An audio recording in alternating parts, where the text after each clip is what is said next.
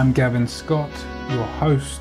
Welcome to the Stay Outstanding podcast, the show that shares wisdom and gifts knowledge, motivates you to be your authentic self, influences you to fulfill your true potential, encourages you to take action, and inspires you to step into your greatness.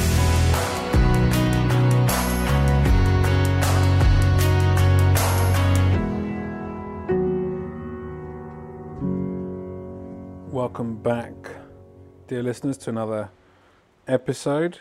Uh, this episode is entitled Wisdom of the Ruler. And um, a mentor once told this story to me, and it guides me a lot when I'm struggling, and I just wanted to share it with you. So here we go. There was once a king, ruler of the land.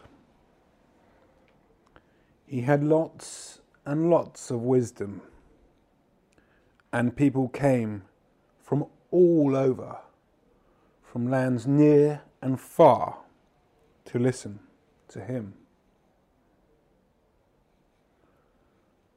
Sadly, one day, this reputable, honored, respected king, the ruler of his lands, died. But he had an insight, and he used this to create 12 volumes of wisdom, which would be presented to his son on his 18th birthday. The young son became king and was given the 12 volumes. He curiously, almost with frustration, looked upon the volumes and said, I don't have time for this. And he instructed the advisors to reduce the volumes to six. Well, you can imagine what his advisors were like. They were running around, scratching their heads. They were brainstorming, they were masterminding. They obviously had to figure it out. This was the king's instructions.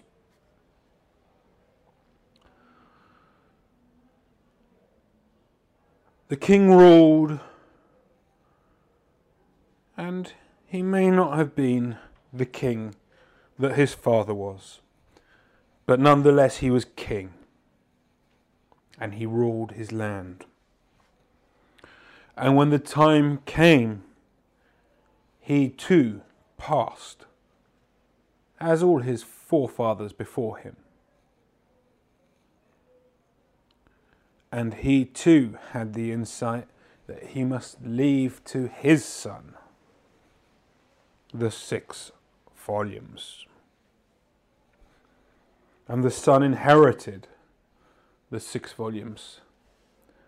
And as a teenager, became more and more involved in what we might consider slightly more normal teenage behavior as opposed to that of a ruler or a king. And he said to his advisors, I don't have time for this. Make them into three volumes. Now you can imagine at this stage the advisors were in fear they had already been reduced from 12 to 6. How were they going to reduce it to 3? You know, this is something that. How do you condense wisdom?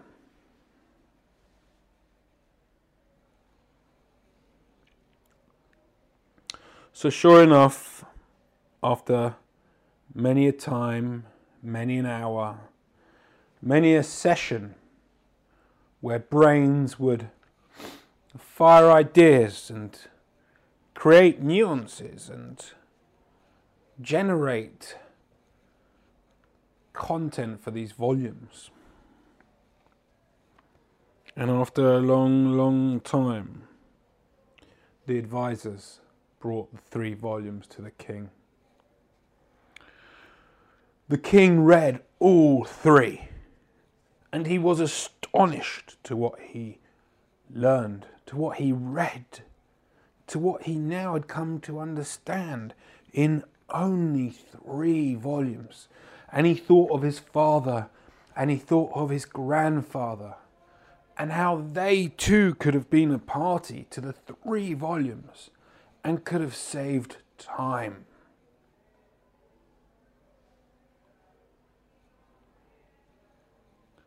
Again, as time would have it, the king aged and went through stages of life before passing. And upon his deathbed, he gave the three volumes to his son. His son was even kind of more, not arrogant, but perhaps a little obnoxious with his teenage antics, always joking, always, I guess, lacking a bit of responsibility. You know, in the royal scenes, responsibility is seen as respectability. So he pondered what to do with the three volumes.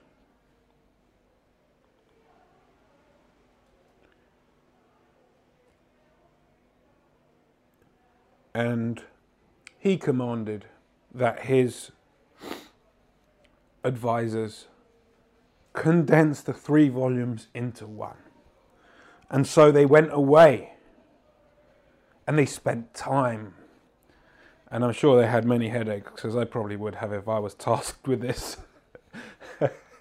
How do you condense so, so, so much wisdom I just, you know, I don't know if you guys um, ever had it. Um, when I was growing up, we had those really, really big um, encyclopedias from, I think it was the Reader's Digest. And they would literally take up three long, big bookshelves. They were, they were like real library kind of beautiful books and I can just imagine all the information from that kind of thing being taken into these 12 volumes and reduced. And so, again, the uh, king orders into uh, a single volume, and the the advisors go away, and obviously they do achieve this sooner or later. So,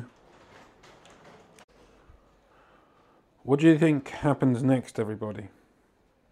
I don't want to spoil it for you, but I hope you are on the edge of your seats because this really was fascinating for me. It really was. This changed so much for me. And I really hope that you guys are on the edge of your seats thinking, what's the big punchline? Because it's coming.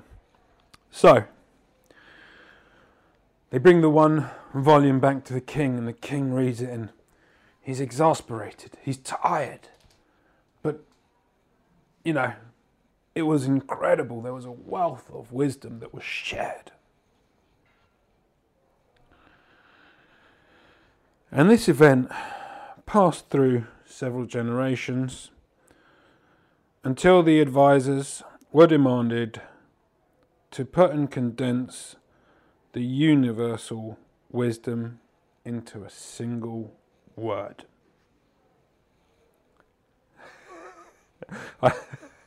I, hope you guys just scratched your head because I know I did. Put the universal wisdom into a single word. You've gone from 12 volumes to 6 to 3 to 1 to a booklet to a pamphlet to a brochure and now you want to go down to one word.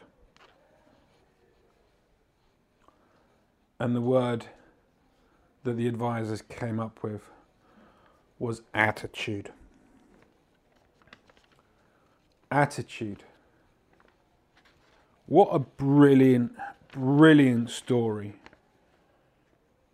Just brilliant. The reason I say that is how you do anything is how you do everything. What is your attitude towards what you are doing in life? What are your how do you intend to live? What is your attitude towards that intention?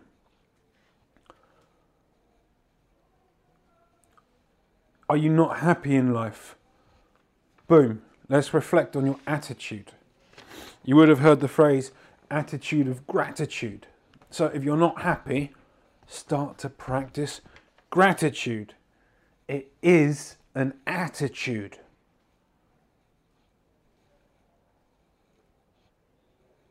I have been, since my English Channel swim, I've been trying to transfer some of the things I learned into other areas of my life. And one of the big things was discipline. I really was disciplined. When I was too tired, when I couldn't be bothered, when my body was hurting, I went and swam. When I didn't want to get in that ice bath, I went in it irrespective. Why? Because I had the attitude of being a winner, of not being defeated, of showing people that we are all capable of much greater than we believe. To raise awareness about plastic pollution in our oceans. So, my discipline, I'm now transferring into other areas because I've noticed that I'm nowhere near as disciplined in other areas as I was in my swimming. And if I could only do that, I would be that much more able to serve you guys. I'd be that much more loving and giving in my relationships. I'd be able to serve at a much higher level. So it's an attitude, and I'm beginning to take that on board and transfer it. So, guys, this idea of attitude, you know, I once sat down in the, somebody's uh, somebody's um, therapy rooms, and they said to me, uh, "So how can I help you?" And I said, "Well, my doctor sent me here. He just wouldn't give me the pills. I needed some sleeping pills." and he wouldn't give them to me because he thinks I have depression. So he wanted me to come and see you. So if we could just, you know, cut this whole thing short, and you say that you saw me, he gives me the pills, everyone's happy, like magic. And the lady, the therapist, looked at me, and she was like, you know, all very confused. And I looked at her and I was like, look, I'm really sorry for wasting your time. I it wasn't my intention. My doctor insisted. And she was like, Well, look, this is a safe space. You can talk to me.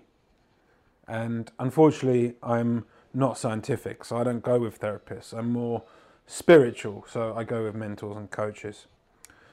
Anyway, um, she didn't know that and it wasn't her fault. But what I'm trying to say to you is my attitude towards her and her offering, even though I hadn't even met her, I hadn't judged her necessarily, but it was just something that I wasn't inviting myself to improve. And it's all down to my attitude at that time. I didn't want to see a therapist. I mean, I was definitely, absolutely, most certainly depressed. Um, my my company had just been stolen from me. At least that's the way it feels. I had been made bankrupt for no reason other than for my investors to line their own pockets with my profit. And yeah, I was I was really really suffering. So I probably could have done with seeing a coach or mentor or something like that. But at that time, I was guided into that path, and it wasn't a path that I was willing to pursue. And actually, it kind of reflects well because later in life you learn from these things when you look back upon them. Um, I'm obviously grateful for everyone who is of service doctors, therapists. Uh, I don't belittle their work at all. Um, but yeah, I just thought I would share that story. I didn't get anything from that because of my attitude. If I'd gone in there with a different attitude, I might have done. So the whole point of the story was attitude. So I hope you guys can take something away from the story and my sharing. And until next time, stay outstanding.